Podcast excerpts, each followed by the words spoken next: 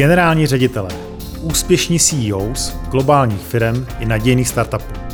Podcast Job Number One je inspirací z managementu. Poslechněte si také fuck upy a jak dělat skvělý rekrutment. Dobrý den, Milan Mahovský v podcastu Job Number One. Já bych chtěl podruhé přivítat Oldřicha Eichmana. Dobrý den, Eldo. Krásný den přeji.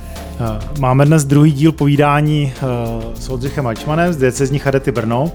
Eh, který napřímo zaměstnává víc než 16 eh, zaměstnanců, a což mě vyrazilo dech, jak jsem se zmiňoval v minulém díle.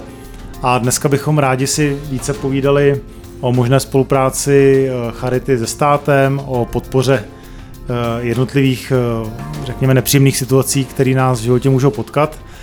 Jedna z věcí, kterou Charita, Dezezní Charita v Brně podpořila v loňském roce, v letošním roce? V letošním roce uh, bylo tornádo, které asi nás všechny hodně, hodně zasáhlo. Uh, řeknete nám k tomu, jak tento příběh eh, se udál?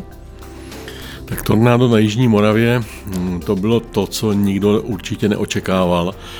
24. června vlastně ve večerních hodinách se tedy spustilo tornádo, které zasáhlo tedy čtyři nebo pět obcí na Jižní Moravě a my jako Charita se těmto činnostem humanitárním a, a rozvojovým věnujeme dlouhodobě. Pomáhali jsme při povodních 97, 2002, když byly rozsáhlé povodně, 2006, 2009. Prostě dá se říct, že každé 3-4 roky vždycky jsou nějaké humanitární katastrofy, kde tedy Charita pomáhá.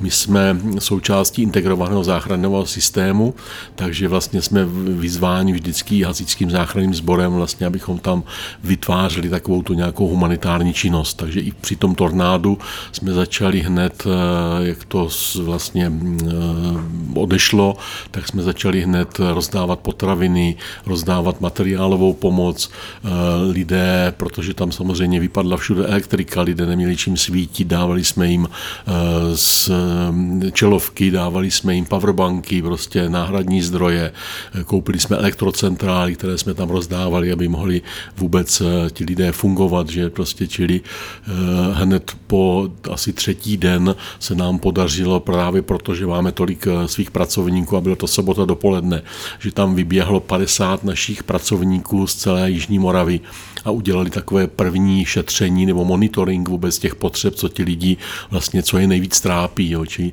čili chodili od dům od domu prostě a sepisovali teda, co je potřeba těmto lidem dodat, ať říkám, to byly potraviny nebo nějaká materiálová pomoc prostě. A samozřejmě mapovali i stupeň poškození té domácnosti takže si psali vlastně mm, třeba bez krytiny, poškozená střecha, poškozený dům, demolice, takový čtyři stupně vlastně a druhý den hned jsme ty lidi obvolávali a samozřejmě zjišťovali tedy jejich bankovní účty, zjišťovali, jestli jsou majitelé z katastru nemovitosti, jsme ověřovali a tak dál a vlastně týden po tornádu jsme posílali první peníze.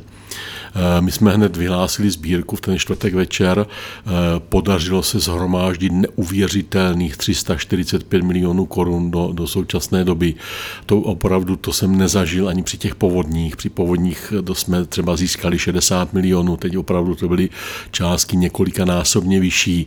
To mě překvapilo v pátek ráno, my jsme vyhlásili konto ve čtvrtek večer, už to běželo v televizi na ČT24, že v pátek ráno tam bylo 50 milionů a v pondělí přes víkend prostě, protože přes víkend banka nefunguje nebo nedělá výpisy, tak v pondělí ráno tam bylo 205 milionů korun, čili za čtyři dny opravdu 205 milionů korun. Obrovská solidarita nejen teda obyvatel, veřejnosti, ale i firem. Nám přispívali korporáty, zahraniční společnosti, eh, řetězce prostě nám dali třeba částku 5 milionů a ještě poslali kamion jídla. Jo, prostě opravdu ta solidarita byla tak obrovská vlastně, že, že nás to až samotné překvapilo. A samozřejmě i to pro nás je zavazující, že musíme dostat vlastně těm slibům, co jsme řekli řekli, že teda budeme pomáhat hlavně lidem, teda, které, které postihlo tornádo a do dneska vlastně do dneška eh, rozdělujeme a pomáháme lidem. Rozdělili jsme už přes 232 milionů korun, čili asi kolem 70 a chceme tam být dlouhodobě až někdy do června, čili rok vlastně po tornádu ještě pomáhat. Soustředíme se hlavně na lidi, kteří tam třeba zůstávají, jsou to hlavně seniori, kteří už třeba nechtějí opravovat nebo nechtějí stavět nový dům, nebo se pustili do stavby v září a teď tak nějak zjišťují, že už na to nestačí, takže vlastně těm se snažíme pomáhat. Chceme tam také postavit nějaké sociální bydlení právě pro tyto lidi, kteří chtějí zůstat v té obci a už nemají na to, aby teda si nějakým způsobem sami pomohli. Jsou tam lidé se zdravotním postižením, jsou tam lidé v exekucích, jsou tam lidé nezaměstnaní, čili či všem těmto se snažíme pomáhat. A říkám, ta solidarita firm, ještě doteď nám chodí nějaké příspěvky další i ze zahraničí, nějaké platby, takže to opravdu tady si myslím, že ta občanská společnost opravdu velmi dobře zafungovala. Těch organizací, které tam pomáhá vlastně kolem nějakých 18 těch různých nadací a, a, a charitativních organizací, tak dohromady vybrali už miliardu 200 milionů korun. Hmm. Jaké vlastně, jsou ty škody jsou odhadované? Ty škody jsou odhadované asi na 15 miliard takže, ta, ale, ale samozřejmě škody na obecní majetku, že prostě a, a tak dále. My se snažíme co nejvíc pomáhat lidem. Na ty stát tak nějak pozapomíná. Samozřejmě jsou vyhlášené nějaké dotační programy pro ministerstva pro místní rozvoj, ale bych řekl, ty podmínky jsou tak eh, tvrdě nastavené, že spousta lidí na to nedosáhne. Jo? Nebo si mohou vzít nějakou půjčku. Eh, hodně lidí má z toho strach, že když teda přestanou splácet, přijdou o dům, že čili, čili ta situace tam prostě bych řekl je je hodně složitá. Za mě asi největší hloubka jsou náležitosti tady byla a snažil se podporovat Václav Havel. Jak třeba vy byste eh, chtěl nebo mohl podporovat nebo podporujete vlastně s vaší, s vaší charitou eh, tuhle, tu řekněme, hůře ochopitelnou oblast? Hmm. Já vždycky říkám takovou odvážnou myšlenku, kterou eh, úplně ne každý eh, chce pochopit. A vždycky říkám, nejlépe by bylo, kdyby charita vůbec nemusela existovat, jo? tak profesionální charita, aby všechno bylo možné vyřešit právě tou nějakou sounáležitostí, sousedskou výpomocí, že co fungovalo dřív na těch vesnicích, že si lidé běžně pomáhali, prostě navštěvovali se, já nevím, jo, poskytovali si různé služby. Ta, ta doba v podstatě, bych řekl, je teď taková, že se hodně anonymizuje všecko, vlastně ty vztahy, to, to, že ti lidé žijí vedle sebe, ani se skoro nepotkávají a nechtějí se prostě ani přátelit, možná i doba covidová tomu, bych řekl, negativně napomohla, prostě, že se ti lidé opravdu odcizují.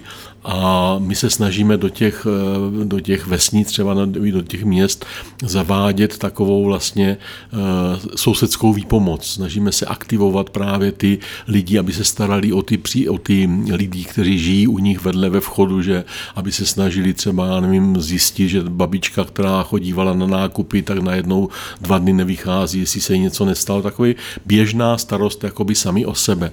A snažíme se podporovat a vytvářet vlastně i tady ten ty nálady vlastně v těch, v těch jakoby komunitách. Jo. E, nakolik se nám to daří, prostě je nás samozřejmě málo, tam fungují, bych řekl, docela dobře takzvané farní charity, to jsou, to jsou jednotlivé vlastně takové dobrovolné spolky založené při farnostech a tam jsou právě ti dobrovolníci, kteří toto mají na starosti. Nejen chodit po těch e, starých lidech, třeba jim rozváží obědy, nákupy, vlastně, ale i já nevím, pečou na Vánoce prostě lidem, kteří už třeba nejsou schopní si sami prostě tyto, tyto záležitosti zajistit, že či prostě přinést do té obce prostě takovou tu sounáležitost a takovou ten, takový to nadšení vlastně a zapojit do toho teda co nejvíce lidí. Jo, čili to si myslím, že je i cílem prostě a, a, a pomůže to té společnosti. No, já bydlím v Dolní Břežanech, což je jako malé městečko, skoro až vesnice, eh, kde starosta eh, začal budovat eh, jako akce pro, pro, vlastně pro občany. Má skoro každý měsíc je tam rozsvěcení vánočního stromečku a, a, a čarodejnice hmm. a hmm. svatý Václav hmm. a dále. Těch akcí je eh, skoro každý měsíc, možná opravdu každý měsíc. A já osobně to vnímám právě, že to velmi pomohlo vlastně té vesnici jako hmm. vytvářet to komunitní žití. Hmm. Jo, že vlastně do určité míry to, co dřív tady bylo založené na rodině, že jo, hmm. tak, uh, tak vlastně já si myslím, že by se dalo částečně nahradit zlepšením jako sousedských vztahů. Hmm. Hmm. Jak, jak toto vnímáte, jako hmm. takovouhle, takovouhle činnost? Určitě eh, je potřeba ty akce, jasně ty, ty, ty lidi nějakým způsobem spojit dohromady, jakoby do té nějaké sounáležitosti, ale samozřejmě nejenom tím, dneska je taková doba, kdy lidé eh, rádi konzumují.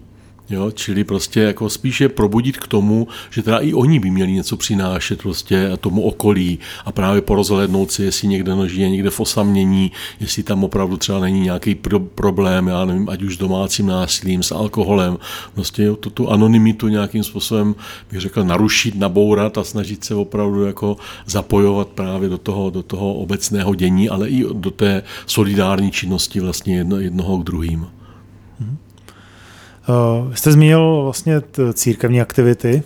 Uh, do jaké míry vlastně by podle vašeho názoru měla být církev zapojená do, do této oblasti? Uh, jak je třeba případně rozdíly mezi Českou republikou nebo Polskem, kde, kde ta církev má výrazně vyšší, vyšší vliv? Mhm. Tady samozřejmě jsou regiony, zvláště tamhle západní Čechy, severní Čechy, které bych jsou řekl ateistické. Ta Jižní Morava je v tomto možná silná, že vlastně tam ta, tam ta duchovní činnost vlastně i na těch, v těch obcích, jako bych řekl, že je velmi silná, ta religiozita, čili, čili tam možná máme je takovou výhodu, že vlastně tam to tak nějakým způsobem jde samo, to, ta spolupráce. Nicméně já si představuju, že by ty farnosti společnosti byli nějak víc zapojeny třeba do těch sociálních, eh, sociálních aktivit. Jo, že by se tady samozřejmě ty farní charity nám pomáhají při různých sbírkách, šatstva nebo prostě, když je vyhlášena finanční sbírka, že starají se o ty nějaké sociálně potřebné v té obci. Často ty farní charity provozuje různé šatníky nebo jsou tam mateřská centra, že pomáhají třeba maminkám nebo mladým rodinám. Prostě, ale více bych řekl, eh, ideální vždycky je, když ta farní charita eh, to zvládá eh, sama a ta profesionální služba tam přijde, až třeba těma dobrovolníkama se to nedá pokrýt. Jo, čili takový třeba pečovatelská služba profesionální, když zaměstnává lidi, tak je tam potřeba skutečně až tehdy, kdy vlastně to nezvládají ti dobrovolníci. Jo. Čili, čili někdy se stává, a to, to, to považuji za chybu, že skutečně ta ta profesionální služba tam utlumí ty dobrovolnické aktivity vlastně a oni ztrácí motivaci a říkají, jo, tak tady prostě už teďka si to město dělá samo, tak my už nejsme potřeba. Jo. Čili a to je chyba. To by se mělo nějakým způsobem uh, jakoby propojit dohromady. A tam si myslím, že právě ty farnosti hrají velkou úlohu, prostě, aby k tomu nedokázalo, aby to propojení prostě nastalo teda i s tou komunitou vlastně i přes toho farní společenství. Hmm. Máte nějaké srovnání, jak jsem měl třeba s Polskem nebo s jinými zeměmi? Tak eh, v Polsku je církev vlastně, tam má, bych řekl, hodně, hodně silné postavení, nicméně ta polská církev, bych řekl, je taková hodně tradicionalistická, čili, eh, čili tam třeba i ředitelé charit jsou všichni kněží, že? Tam hodně mají kněží, či ty odchází prostě i k nám, že často prostě a vypomáhají třeba u nás církvi, takže tam je to hodně, bych řekl, opřené o církev. A řekl bych, že že, že ta sociální složka tam úplně není až tak rozvinutá prostě jako třeba ta pastorační. Jo? Čili prostě si myslím, že naopak třeba v takovém Německu máme partnerské město třeba Stuttgart, tak prostě děkan Stuttgartský prostě, když nás provázel po nějakých aktivitách farností, tak 90% z toho byly nějaké charitní služby.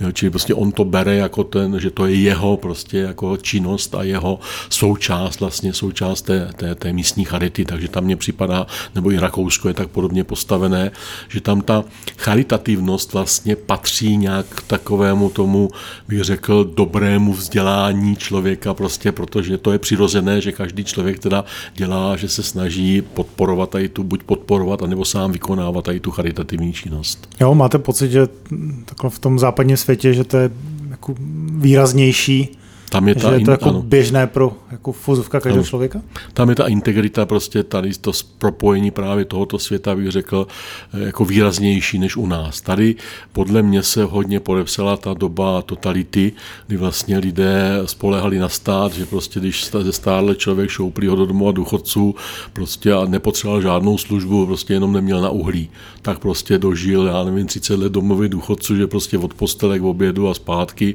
koukal do stropu, jo, čili Čili prostě ta doba už vlastně přinesla tu anonymitu vlastně v té, v té době totality a obávám se, že pořád nejsme schopni z něj nějak vykročit z té, z té totality. Jo. Čili tady z, toho, z té, z té uzavřenosti tady do těch ústavů a, a prostě těch eh, velkých baráků. No, když se vezmu třeba sám na sebe, eh, si řeknu, jako chtěl bych pomoci. Co byste mi doporučil? Tak eh, Charita má strukturu po celé České republice. Eh, my jsme vlastně osm diecezních charit a zastřešená charitou České republiky. Těch místních charit po celé České republice je asi 300, takže nejlépe, myslím, že zrovna v Dobřichovicích jste říkal. No, Dolní Břežany. Dolní Břežany, pardon. Tak existuje farní charita, takže je tam možný si se dotázat, jestli třeba byste nemohl nějak pomoct, oni vás nasměrují prostě do nějaké služby k seniorům, nebo prostě prostě, co bude zrovna potřeba, prostě nějakou dobrovolnou činnost nebo zapojení třeba do tříklávové sbírky, můžete se převléct do tříklávého kostýmu, vzít děti a jít koledovat, takže i toto je možnost vlastně toho zapojení. Mm-hmm. A že nejčastější eh, bývají takové jako jednorázové akce, jsem pochopil správně, pro ty, pro ty dobrovolníky? Tak eh, jednorázové akce to, to jsou pro ty krátkodobé dobrovolníky, kteří nemají dostatek času třeba, ale pak máme ty dlouhodobé dobrovolníky, kteří pravidelně dochází do některých našich služeb. Čili jednou týdně třeba na dvě hodiny jde třeba do domu s eh, pečovatelskou službou nebo do domova pro seniory, do domova pro matky v tísní a dělá tam třeba program pro děti. Jo. Čili prostě jako ta, ta škála, bych řekl, toho dobrovolnictví je, je velmi široká. Mm-hmm, jasně. Je buď to jednorázovky, nebo dvě hodiny týdně, ano. nebo, nebo ano. Případně, případně více. Tak, klidně třikrát a... dvě hodiny týdně se dá jasně. zapojit, pokud jo, má rozumím, čas. Rozumím to. Mě jde spíš takové jako praktické návody, mm-hmm. Jo, pokud nás někdo poslouchá a zaujíma mm-hmm. ho mhm. to, jo, co to vlastně jako obnáší, co má konkrétně udělat. Mm-hmm. Jo, a, mm-hmm. aby měl vlastně jako jednoznačnější představu, mm-hmm o tom, jak třeba vaše, vaše charita funguje, mm-hmm. nebo případně jiné charity jako fungují, mm-hmm. protože pokud říkáme, že vy třeba vnímáte, že třeba v tom Stuttgartu je to běžnější činností, eh, tak takovýhle jednoduchý návod může pomoct vlastně i zvýšit ten zájem. Mm-hmm. Jo, určitě říkám, kontaktovat se na místní charitu a zeptat se, co, co prostě potřebují. Někdy to tak nějak bývá, že ten člověk si řeší tím nějaký svůj, eh, svůj vlastní komplex nebo problém a to je špatně. Jo. Čili opravdu ta charita místní, tam jsou většinou lidé, kteří poznají už na první pohled, jestli to člověk jde o skutečně pomáhat, anebo teda jestli si tím chce řešit jenom nějaký svůj problém, takže i ta selekce těch dobrovolníků na, tom, na, na začátku je potřebná. Mm-hmm, rozumím. Když bychom se vrátili vlastně k, ke spolupráci eh, eh, na druhou stranu, to znamená spolupráce vás a eh, třeba státu, hmm. nějakým způsobem, že stát vytváří nějaké podmínky pro fungování charit, ekonomické že jo, a tak dále. Bavili jsme se třeba v minulém díle o, o podpoře lidí, kteří vlastně dochází do při paliativní péči hmm. vlastně do domu. Hmm. Jakým způsobem vlastně vy vnímáte podporu státu a eventuálně, eh, co byste třeba očekával, že by se mohlo změnit eh, nebo posunout? Jo? Teďka nemyslím, že stát vám dá jako napřímo víc peněz, to je mhm. vždycky jenom otázka, jestli to je reálné nebo to není reálné a jestli prostě v daném období prostě no, hmm. se to vyjedná nebo nevyjedná. Mě hmm. jde spíše o ty legislativní podmínky hmm. nebo případně jiné, jiné typy podmínek. Hmm. Já jsem přesvědčen a vždycky to říkávám jako odvážnou myšlenku, že právě do těch zdravo, zdravo, zdravotních ani ne, ale spíš sociálních služeb jdete těch peněz dostatek. Akorát jsou špatně přerozdělené. Jo? Něco dostávají lidé, že přímo e, tam to bylo vymýšleno tak, že člověk dostane příspěvek na péči a zaplatí si službu, kterou si vybere to moc prostě zatím nefunguje. Jo. Čili prostě my žijeme na dotacích, těch je málo, že jsou nějakým způsobem nějak rozdělované, čili spíš systémově uchopit vůbec celou oblast vlastně financování a nastavit nějaký pravidla, protože stát to hodil na kraje, a každý ten kraj si vytvořil vlastně svoje pravidla. Takže je 14 pravidel, prostě, které, čili my zasahujeme třeba, máme, pokrýváme kraj Jihomoravský, zasahujeme do kraje Vysočina, vlastně částečně ještě do Jihočeského kraje, takže máme minimálně tři různé druhy pravidel, prostě třeba jak jsme financováni. A to v jedné organizaci prostě jako to je, to je strašný složitý, toto nějakým způsobem prostě jako by vyřešit. Čili by, kdyby stát dal jednotnou nějakou metodiku prostě na dělení peněz, protože něco jde od státu, něco jde od krajů, něco jde od obcí, jo, čili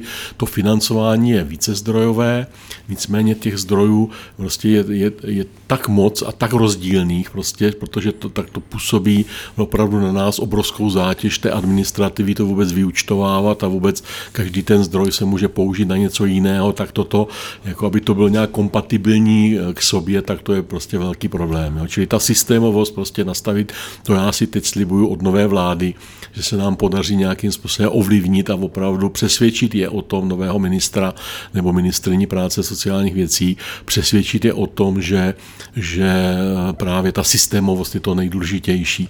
Pak je tam velký problém ještě, který vnímám, je takzvaná, protože jsou u nás dvě ministerstva, ministerstvo zdravotnictví a, a práce sociálních věcí, tak je obrovský, obrovská mezera mezi, mezi těma zdravotně sociálníma činnostma. Právě třeba ta domácí hospicová péče, to je částečně zdravotnická, částečně sociální a právě proto, že se tak nějak prolíná a každý to ministerstvo si drží jenom to svoje, tak tam vzniká zase propast, vlastně, hlavně finanční, kdy teda prostě nemůžeme hradit některé náklady ani z těch zdravotních, ani z těch sociálních a musíme právě získávat jiné zdroje, prostě, aby jsme je pokryli. Jo. Čili i ta oblast zdravotně sociální si slibují, že by se mohla nějakým způsobem posunout. Byly různé mezirozhodnotní komise, já jsem byl členem, prostě připravovali jsme různou legislativu, vždycky to s každýma volbama to zase padlo, pak zase po volbách se to znovu vzkřísilo, začalo se od znova, čili vlastně za těch 30 let už jsem zažil tolik pracovních skupin a tolik komisí a, a různých koncepcí, které nakonec skončily v šuplíku, takže, takže doufám, že se podaří aspoň po těch 30 nebo 32 letech prostě od revoluce nějak jaksi systémově tady ty věci uchopit. Hmm, dá se nějak pojmenovat jednoduše nějakou zásadní věc, kterou byste chtěl změnit? Systémovost systémově prostě nastavit tady ty věci. Říkám, těch financí podle mě je celkem, celkem dá se říct, dostatek na to, na to slušné financování, akorát končí to někde prostě jakoby v těch, v těch já nevím, jsou organizace třeba zřízené krajem a zřízené obcemi a ti třeba dostávají větší finance, protože mají zřizovatele obce, tak logicky ta obec si těm svým v uvozovkách dává více prostě než třeba těm neziskovkám. Čili kdyby se to rovnoměrně přerozdělilo, rozděloval, tak mají všichni dostatek. Jo. A říkám, to úplně nevím, jestli systémově půjde narovnat, protože opravdu se to tady těch 30, 30 let křivilo.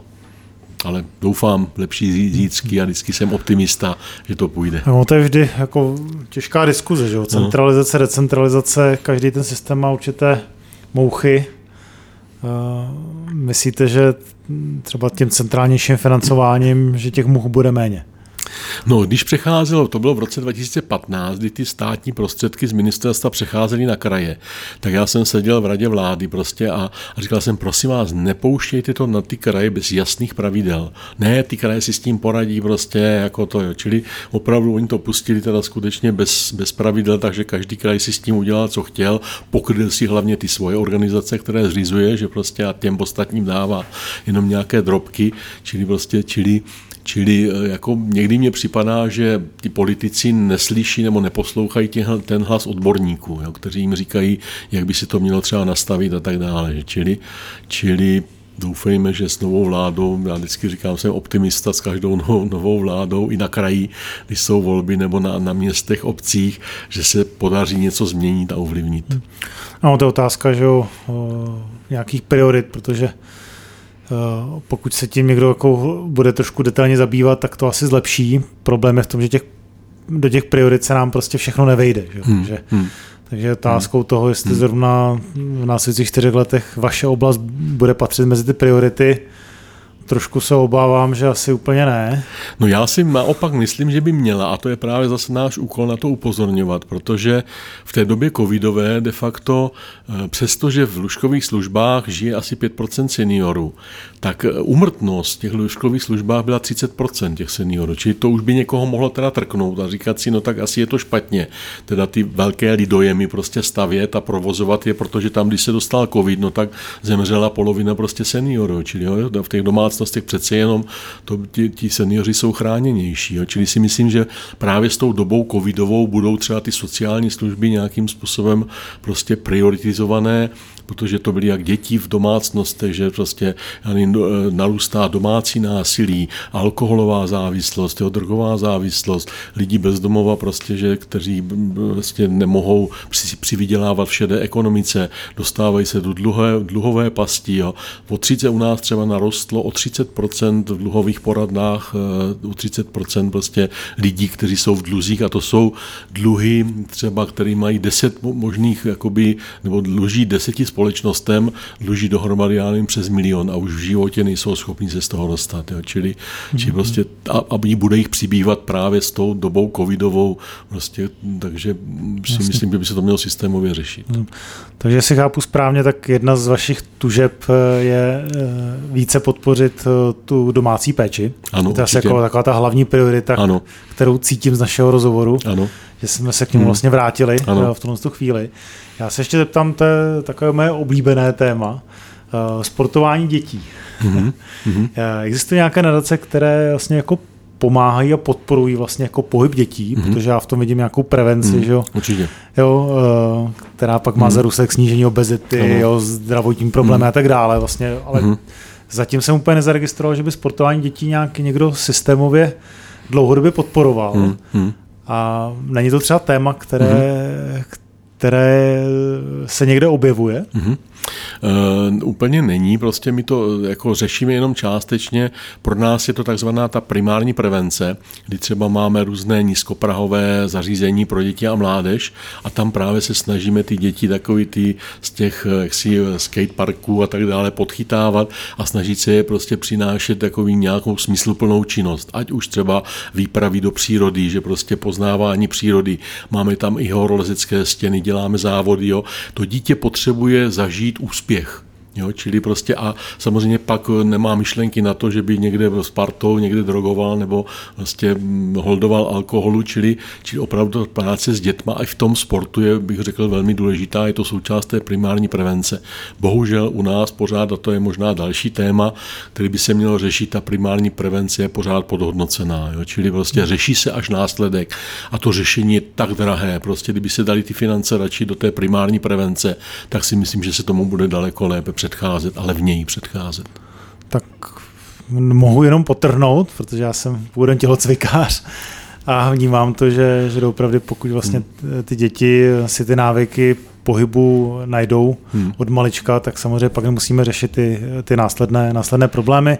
Takže pevně věřím, že třeba i eh, ve vaší charitě nebo v jiných charitách eh, vznikne třeba i divize na podporu, podporu sportování sportu, dětí. Jo. Děláme a... různé třeba hry, vlastně sportovní hry právě pro tou mládeží, prostě s těma v těch domovech pro matky s dětmi v tísní, ale i handicapované mládeže mm. a tak dále, to, to, to podporujeme. Mm. Co byste chtěl říct na závěr, jako nějaké třeba poselství, eh, které byste chtěl předat eh, posluchačům našeho podcastu? Eh, tak myslím si, že eh, hodně důležité nebo nejdůležitější vlastně z té práce je budování té sounáležitosti, o tom jsme tady už mluvili. A právě úkol neziskových organizací je aktivovat tu občanskou společnost. Jo. Ať už je tornádo, ať už je covid, prostě to jako, e, přihlásilo se tisíce dobrovolníků, že v době toho, toho covidu šili roušky, prostě míchali dezinfekce, tiskli štíty že do těch zdravotních sociálních služeb a nikdo jim nezadával úkoly nebo stát neřekl, my to chceme nebo nechceme a tak dále. Že čili, ta, čili prostě, aby ta občanská společnost dál fungovala i nezávisle třeba na tom státu nezávisle prostě na těch politicích a to si myslím, že je jedinou šancí pro naši společnost prostě se dostat teda zpátky prostě do, té, do, té, do těch dob, prostě, kdy teda pomáhat si navzájem prostě je běžnou součástí života. Mm-hmm. To byly krásné slova na závěr. Oldřichu, moc krát děkuji za návštěvu. Hlavně, ať se daří eh, vaší charitě a eh, samozřejmě eh, možná je na závěr taková drobná, drobné lákadlo, že pokud jste v manažerských jobech, tak eh, myslím si, že v organizaci, která má v tisíce lidí, určitě dobrý manažer najde svůj, svůj post. Možná, že ne za takové peníze, ale, ale určitě eh, s nějakým vyšším cílem a posláním. Hmm. Určitě často se na mě obracejí poslední době třeba takový vysocí manažeři, kteří už prostě jsou tak nějak znavení tímto manažerským postem a hlavně tím, že tam necítí to životní poslání nebo to, to naplnění života. Tak říkají, my radši půjdeme do charity za nižší plat prostě a budeme tady dělat smysluplnou činnost, než tamhle prostě jako dělat něco, co úplně nám nepřináší užitek. Tak doufujeme, že se vám třeba někdo eh, šikovný přihlásí a uh, přispějeme eh, na dobrou věci. Děkuji. Děkuji moc krát. Krásný den. Naslyšenou.